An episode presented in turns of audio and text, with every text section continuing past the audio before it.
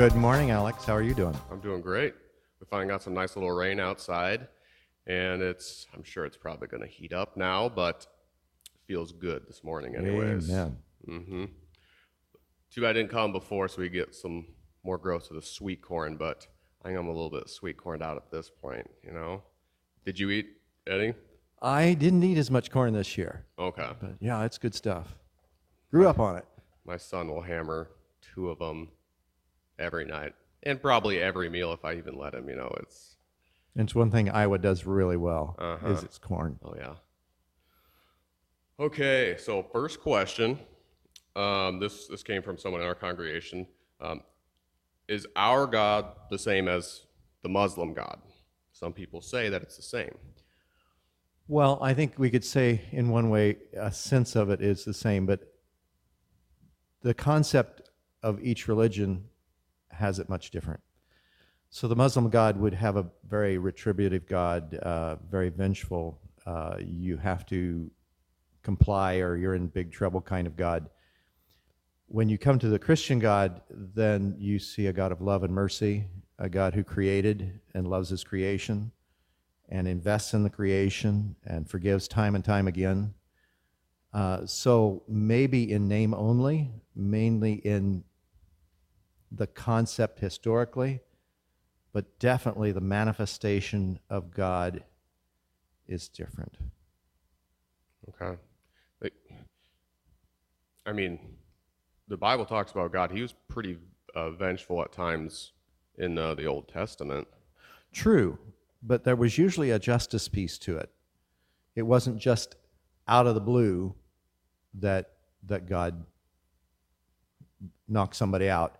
The, the times that I think are probably most uh, most uh, un, misunderstood by us would be like uh, the fella who all of a sudden steadied the Ark of the Covenant when it was starting to fall off the cart. That's one of those that you. Why did he strike that guy dead? Well, God always said that if you if you handled the cart, if you or if you handled the ark of the covenant, you would die. Any hand on that. That's why the loops were on that ark, and it was supposed to be carried with uh, with poles. Instead, David, when he was moving it, and this situation happened, they were moving it with an ox cart, with an ox. They sort of, how can I say? They were sort of being lazy about it Sure. instead of carrying it like God had ordained it to be carried. Hmm. So when you look at it in context, God does exactly what he says he's going to do, and he is he, he applies equal justice. God's just pretty even-handed. In the Christian Bible, the the uh, Hebrew Bible, compared to what you see come out of more the uh, other tradition, the uh, Muslim tradition. Okay. So you're just seeing a different kind, or not word it just to not be disrespectful. but- Right. but It's a, a it's a different manifestation and overall personality and attitude and how he judges each one of us. Right. Okay. Well, I mean, I guess based on that judgment, here's a question: Why are Christians so judgmental? Well, we're a tad bit human. And so we tend to think that now that we have the grace of God and we've been forgiven, uh, we're on the upper hand. And so that gives us the, the uh, license, if you will, to, to say, well, I'm in a different space than you are. And so we tend to be that way. And we even tend to be that way sometimes within our fellowship. I'm a, I've got a little bit more grace than you do, charisma, if you will, would be the uh, Greek term. Uh, I'm gifted more than you are, Sure. so I occupy a different place in, in the fellowship. In reality, uh, I found that when the Holy Spirit gets a hold of a Christian, humility just flourishes. And uh, that, to me, is the mark of a Christian who understands uh, the last will be first and the first shall be last, like Jesus said. Yeah. Yeah, that's one of those things where it's saying like that's this is like a this is a question I found on like focus on the family websites, like the number, the five questions that uh, non-believers or future believers will say, um, ask about the Christian faith. I think why are Christians? I mean, even that is kind of a judgmental statement to say, but it, no one really likes to have judgment on them for their bad. We Right. know, you know. And we've gotten a lot of flack for the human sexuality, uh, Sure. saying that we're being judgmental. And uh, I that's the one that probably I take to heart the most What do you mean because well, mainly because we have been hard on the homosexual Yeah. when in reality homosexuality is in a a much bigger list and it includes things like greediness. So it would almost say that in Paul, when Paul makes that list, uh, being greedy carries the same weight of sinfulness as homosexuality. And we just don't go there. Who is he talking to in that verse? Is that Or- the uh, uh, Galatians? In that passage, he was addressing somebody, wasn't he? yeah, it was in the letter. Okay, that's what I was wondering. It was in one of the letters. Yeah, Yeah. yeah, And we could research that and bring that back next week if you want. sure. But uh, That- that'd be a good idea. you know, it's odd to me that you say, "Yeah, we're judgmental," and yes, we are judgmental, but we uh, we have been in danger of taking it maybe a little too far. Oh, sure. I mean, yeah, that's kind of the perception of, um, you know, some on the outside. They want to say that Christians are, they think that God hates X. And it's like, I don't know anyone that has ever thought that. Um, I mean, I know that there were signs. You know, people had signs back in the '80s and stuff that said some of that stuff. Um, but I certainly don't think that's prevalent anymore. I mean, if if if there's anywhere, if there's a place for, and this kind of goes in the judgmental thing, if there's a place for the sinner, it would be in the church. So when if you're looking for, you know, sinners, I bet you could find some in the church. They're the Well, and I think that's where we've come up short. Is Romans three twenty three? We've all sinned and fallen short of the glory of God. yeah and uh, Romans six twenty three, the wages of sin is death. And so, since we're all sinners, death is one thing that we all will. Uh, it- it's our judgment. To understand that Jesus saved us from our sins, He's given us a way out. I would think we would be offering that way out as much as possible, realizing that at any point, all of us are tempted with sin and uh, can easily fall. Uh, it, it's just the human condition to sin. yeah So we also need to also keep coming back to Jesus and bring those things along and ask forgiveness. yeah. Okay, um, so this one is this one grinds against some people's gears because it's a lot of times it's so it's Ephesians five twenty two. I'm sure you can recite that one by heart, and it's used in weddings a lot, and a lot of times in a wedding, you know, you have all that family. Not ever, not necessarily everyone understands that verse. Wives, submit to your husbands Yes. as in the Lord. Okay. Yeah. So God is calling, you know, the wives to be submissive and the husband to love the wife. And uh, I mean, loving someone, I mean, that's an easy concept for us. Well, we think it's an easy concept Well, for us it's to agape. grasp. The word Yeah. used there is agape. Yeah. And so that's not quite as easy a concept. I mean, can you can you talk to more maybe ease some of the um, negative feelings about saying that every wife has to submit everything? Well, I, you know? I think part of it's in that in that word submit. So in the verse before, it talks about us all submitting, and that means to place ourselves in order under. And it's a military term. It means for the best outcome of the military engagement, you put yourself in the place that you are to occupy and you hold that position. Of course, he'll go on in chapter six and say to stand, and that's part of the armor piece. But that submit word is a military word to say, take your position under your husband, as you would unto the Lord. And uh, husbands, love your wives. And that's agape. It's the same word that he talks about Jesus loving us in, uh, in uh, John 3.16. yeah. So it's a sacrificial love.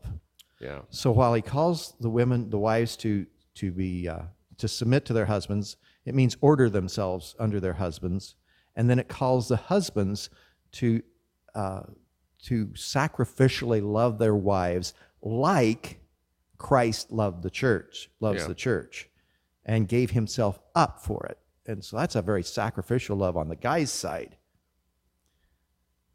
The flip side is, you notice as you go down in that passage, it doesn't ask the husbands, the wives, to love their husbands. Why is that? He asks them to respect their husbands. Yeah. And I think that's a concept I just so interesting. Paul's so in tune to us guys Yeah. because love, well, that's one of those mushy terms we don't really understand to the depth that a woman does. Oh, yeah. But we understand respect. Yeah.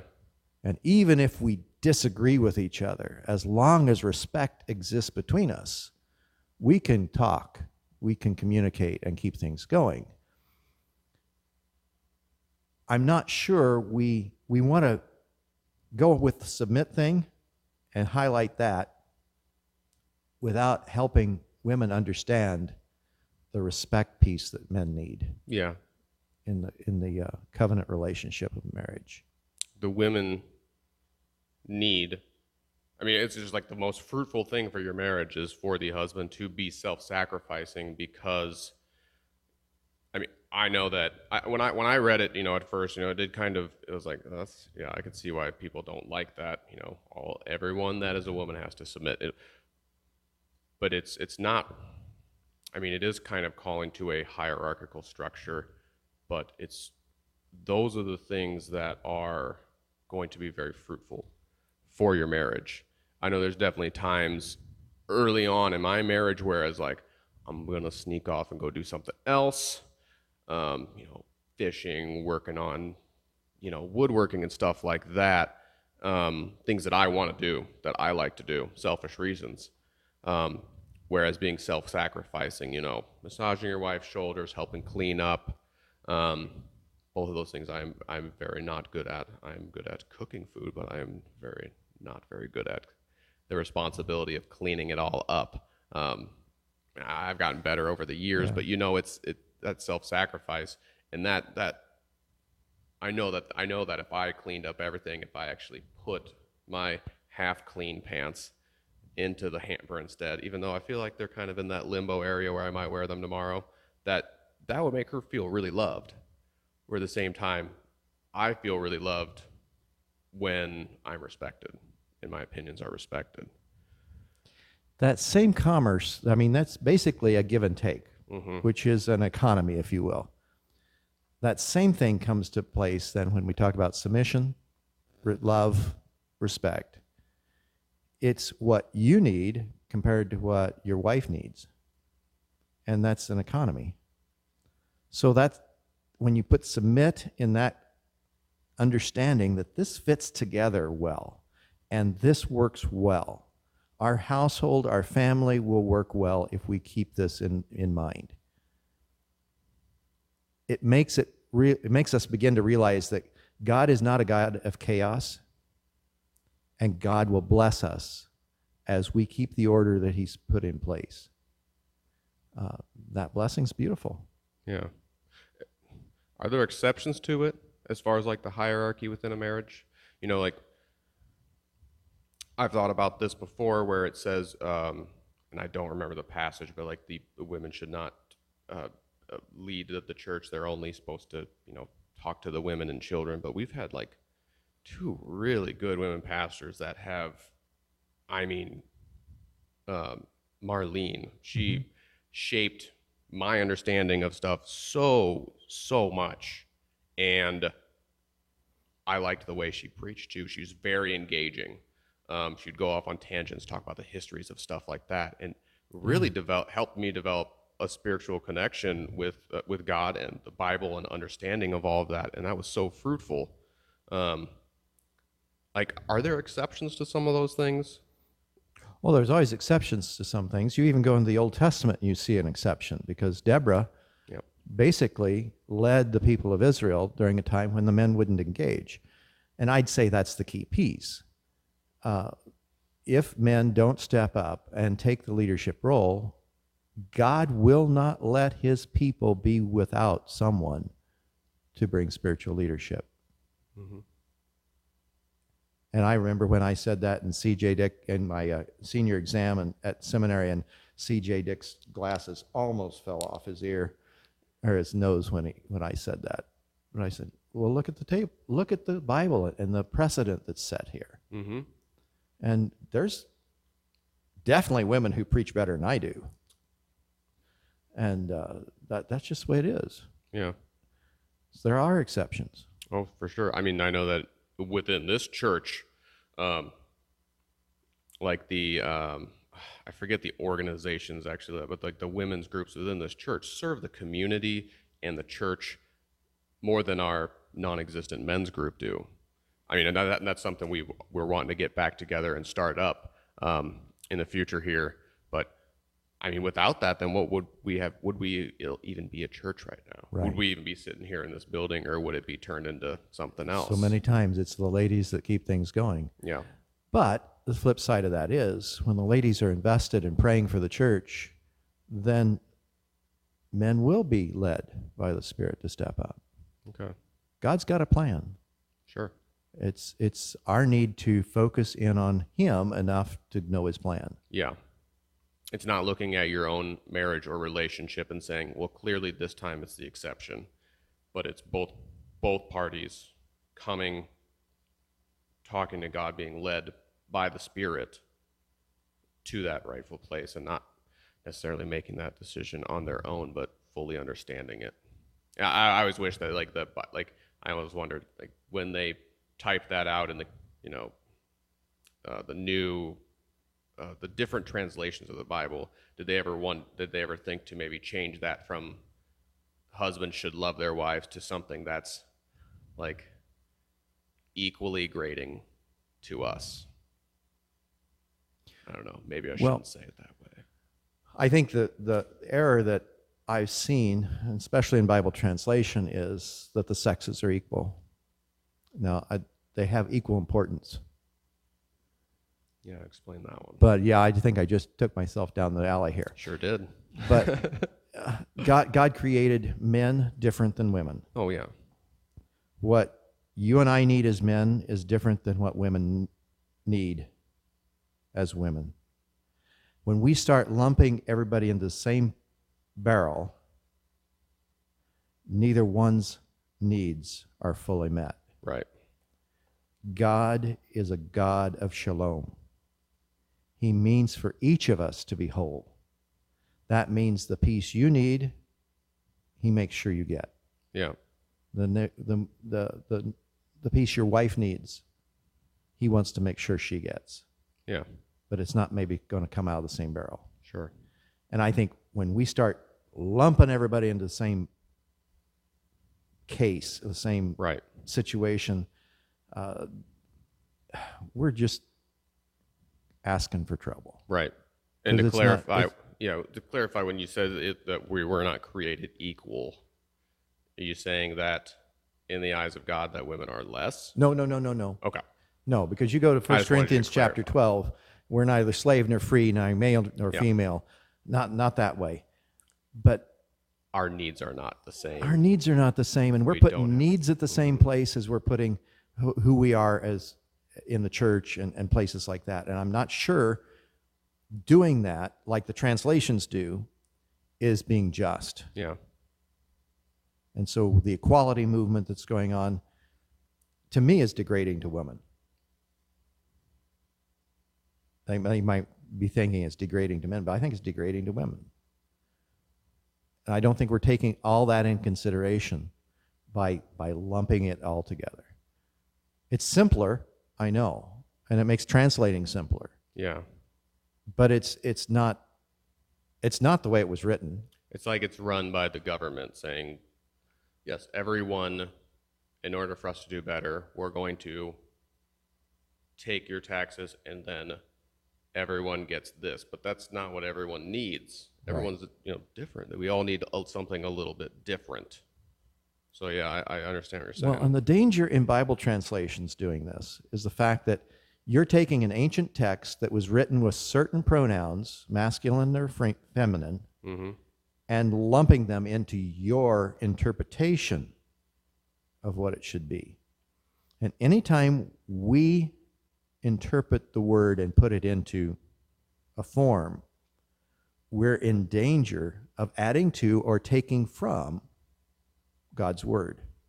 And we see in uh, Revelation chapter 22, that's a no no. Because all the plagues of the Bible will be added to that person Yeah. who adds to or takes from God's word. How how do you how do we know? I mean, how do you know what we're taking and adding to? Does that make sense? Because I mean, every time there's a new translation of the Bible, technically, someone's going to be on the hook for changing the words. Exactly. And I like to take them to task on some of that Okay. because uh, you've got to be able to have someone who you trust that can go back to the original languages and say, now, wait a minute. Yeah. And that's why I still use the 1984 version of the NIV instead of the 2011 version of the NIV because they messed up so many pronouns. But not only did they mess up the pronouns, but they also messed up an understanding of uh, God's presence. In, in Philippians, they changed some things there uh, that uh, changes the understanding of who God is and, and the presence through the Holy Spirit kind of thing. And uh, so when I saw that, and I trusted where I was getting that information from, I said, no, 2011 version I'm not going to use. So what you're saying is that we all need to learn how to speak Greek. Not necessarily, but you need to have someone you can trust Okay. that can go back to the text and say, Sure. Well, it's like Romans, you know, one of my places I don't like the way it NIV is translated is in Romans uh, chapter 12, verse 1, where it talks about their spiritual act of worship. And when act goes through my mind, it's like I'm in a drama and just acting like I'm worshiping.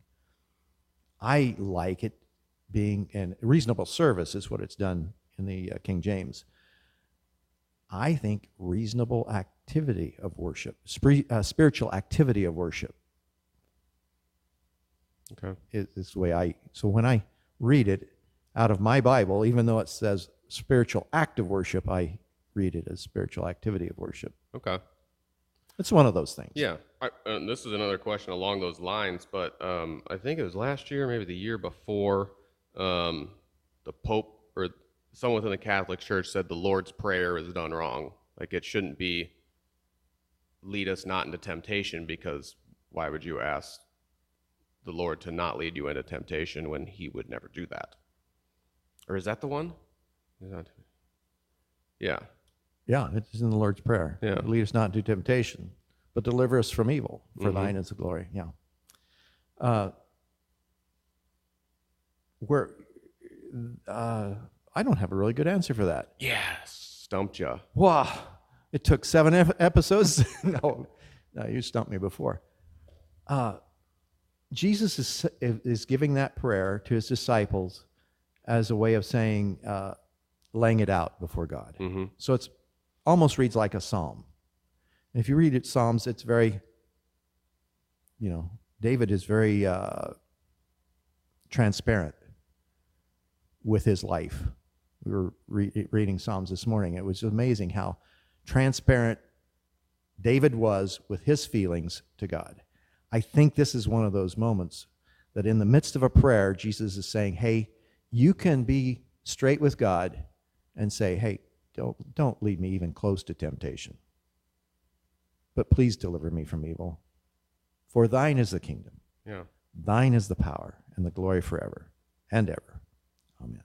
Yeah. I mean, temptation isn't really a bad thing, is it? Because, I mean, I think that the devil and God both see the value in temptation. You know, because that's that's where that's where we get to make our own decisions. That's where we're judged upon. We never have tempt. I think there's a famous saying like a man without temptations is, or has a lot of vices or something like that. Well, and it definitely shows the mettle of our faith. Mm-hmm. I mean, how deep is our faith if it's never tested? Right. Yeah. Okay. Do you check to see if people are paying t- attention during your sermons? Absolutely. Oh, Boy, I have inventory on everybody out here. You know, I, you know, oh, he's asleep again. I got to add another illustration. You know. What are, your, what are your thoughts on sunglasses in church then? oh, Okay. Um, that's not that bright a sermon. oh. okay. Um, I've got some would you rather questions uh, just to lighten it up here at the end. Um, would you rather have a pig live in your house for a month or hug a porcupine? Oh, I think I'd rather hug the porcupine. You can go to the doctor once and get the quills out. hmm You know, What's wrong with the pigs? They'd be they're so cute. they're so cute when they're little, but they grow up. Uh huh. Then you could eat it. Well, you'd probably grow to love it though. yeah, but so you said live in my house. You didn't Right. say hang in my house, that's true. ready for smoking or something like that. Right. Yeah, no, I, I've seen pigs uh, chew up bowling balls, or not chew them up, but we put them in there for them for them to play with. Next morning, came back, they're gone. Yeah. They they scavenge. They take care of it. They are the most you know, destructive I, I have a creatures on great Earth. high value for my hog farmers Okay, because that's something I would not be able to do. I just, yeah. I like it. God bless you. God bless you. It's a special and special uh, dispensation for you. Uh-huh. Would you rather take care of an infant for a month or have both of your hands badly burned? Infant. Oh yeah. All right. Well, we'll get the car seat transferred to your car then, and uh, There and, you uh, go. and you can take care of him. I've been Oh, looking yeah. forward for a good night's sleep. See, I'm in grandpa mode. Okay. Yeah. Yeah. You'll get there someday. I'm, oh, Lord I'm willing. sure. I've Lord heard a lot of people being like, "Oh, being a grandparent's way better than being a parent." I wish I could skip that part. No, you can't. You know, Can't have one without the other. that's right. But uh, Ben, he, he he's like a little chinchilla all night long, just constantly noises and grunting and squeaking and just. Ah, fatherhood. God bless you, brother. Oh man. Um, the last question came from my two-year-old son. Charlie. Yes. Oh, I asked him, "Do you have any questions for the pastor?" Don? He's like, "Yeah." What do you? What, what should I ask him? Can I have spaghetti tonight? oh, I'm not cooking tonight. Okay. Well, I mean, it's just can he have it? As far as I'm concerned, he can have it. Okay. Yeah. That kid, that kid can pound some serious spaghetti action. That's pretty good. That'd be fun to watch. Uh huh. All right. Last question. Uh, what was Jesus's race? What color was his skin? Well, he'd have been pretty tanned Tanned. because he was Jewish. So he'd have been dark complected. Darker than we like to think. Well, I mean, I tan. Well, yes, but considering the fact that he lived in the Middle East Yeah. and there was abundant sunshine, Well, why do we always have Jesus be white in all these pictures and stuff around the church? it's more palatable to us Why is that? because he looks more like us. Hmm. So it makes it easier. Hmm. Has anyone ever thought about changing that? Oh, yeah. There's other portraits of Jesus out there. I think it's interesting, though, how close the features are of many of the portraits we have of Jesus, even though we don't have a accurate picture of his face. So many of the portraits look so similar. And, you know, even you look at the Shroud of Turin, I was just going to ask that. ancient, you know. yeah. Uh, you think that thing is like real? I hope so.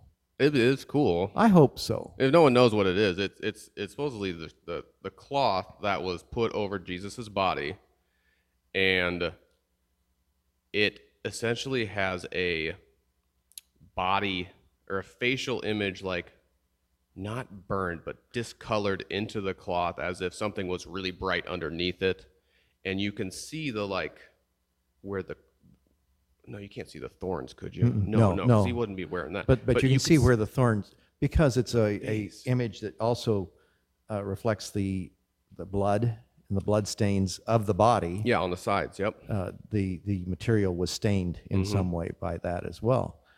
Uh, my pastor said something when I was in catechism that I've held on to for all these years. That as the time of Jesus come coming gets closer, there will be more and more archaeological evidence that the Bible is true to form, is true to date. Things like the Ark of the Covenant, things like the Shroud, uh, the nails. These things will actually be proven to be true without a shadow of a doubt. And the faith of believers will be reinforced. And you believe that too? I believe that. Okay. Yeah. I believe he's coming soon. How soon? Yeah, about that. Okay. All right. Well, this might have been a little bit longer pod, uh, episode here, but uh, we certainly appreciate it. And then maybe next week we can um, address some more like biblical translations and stuff like that. So Sure. sounds good. All right. Well, thanks, Don. Thank you, Alex. Good good job.